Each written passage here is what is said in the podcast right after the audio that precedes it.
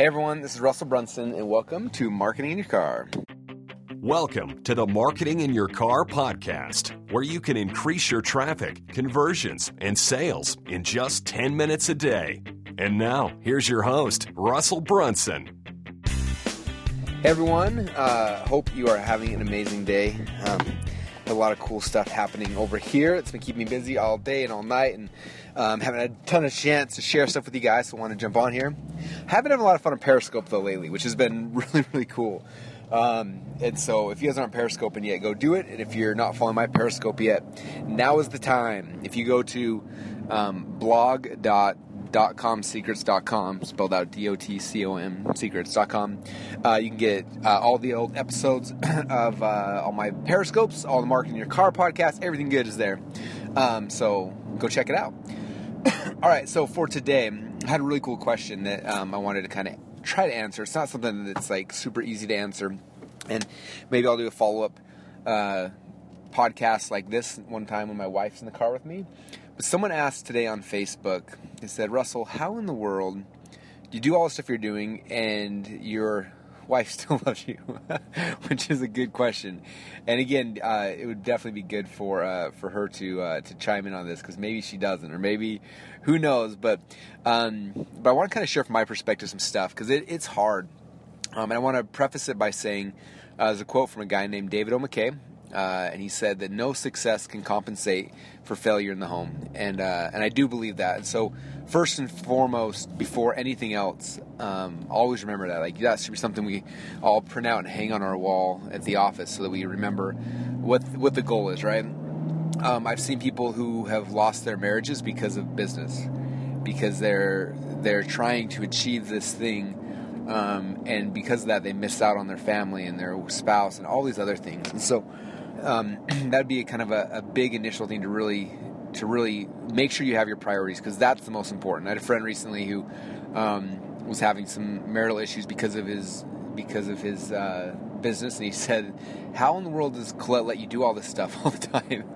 and uh, and talked about how like you know they they were having real real struggles, like the point of like you know this may not last forever, and um, and I, I told him, I said, man, like if I was you, I'd quit business then because like business is stupid. It doesn't really matter. It's just this thing that we do to keep us busy throughout the day. Like the only thing that really matters is our is our families and our wives and our spouses and and things like that. I'm a big believer in that. So like if there's ever time that business comes between your family, like you got to walk away from the business. I'd rather go bankrupt than go through a divorce. Like that's how how I feel about it. And and um and so just know that like that that that's the driving force. Now, with that, like now that we've got some some ground rules, right? We know what the most important thing is. Now, now where are our boundaries, and how do we how do we create boundaries that everyone's going to be okay with? So, for me, this is a lot of a lot of learning, a lot of um, unhappy wife moments um, that have kind of brought me to the spot now where I feel like we're really in a good spot where where things are happening. And so I'll kind of share some of the, the insights that I've got um, like I said, maybe I'll have Collette come on sometime and share some of her insights because they're probably the opposite of what what mine are. Um, but one of them is, uh, you know, depending on where you are in your life right now, is picking the right spouse. Um, you know, I'm a big believer in uh, you can only be as successful as your spouse will allow you to be. I've had friends who are great entrepreneurs who flat out their spouses weren't okay with the time away, and because of that, they had to quit and not do what they wanted to do. And so um, a lot of it is, is in selection of your spouse ahead of time.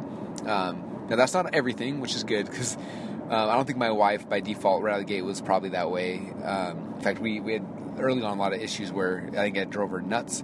Um, but she, you know, I, I, did pick an amazing woman. I, I, told her, and I believe this deeply, that if I would have married any of the other girls that I that I dated in my past, um, I don't think that this company and what I do would have been possible. It just it it it wouldn't have. She was the only one that I could have married that that would have made it so that I could. She was the only one that was like okay with me gambling and risking time and energy and money on, on crazy ideas and and not tear me down because of it, uh, and just be okay. Like, hey, if, we, you know, if we're broke, I don't really care. Like, I just want I just want to hang out with you. That was kind of her her attitude. That was a big part. Um, another big thing for me is uh, is is she has to be aware of my schedule. Like um, I used to be the point where I'd be working and all of a sudden be like eight o'clock at night. I call her, oh, sorry, I'm late. Like I'm gonna be pulling an all nighter tonight, which was really really bad. Um, but if if I tell her in advance, far enough in advance, like if I say, hey, you know, later, you know, next week, uh, Tuesday, Wednesday, and Thursday, Todd and Dylan are flying in town. We're gonna have a hackathon. I, you're not gonna see me those nights. As long as she knows that in advance, she can prepare for it. She's usually okay with that. I'm sure she doesn't love it, but she's okay with that. I also try to be very particular on those days when I am gone a lot. Like, you know, all the guys are gonna go out to eat. Um, I'm not gonna go out to eat with them. I'm gonna race home and try to spend an hour or two with her and the kids, just showing that I'm there and that I care. And um, because uh, that that's important. Like that's key. If, if everything is just focused on the business, like um, you know, not not a good thing for for anyone. So that's a that's a big um, a big part of it.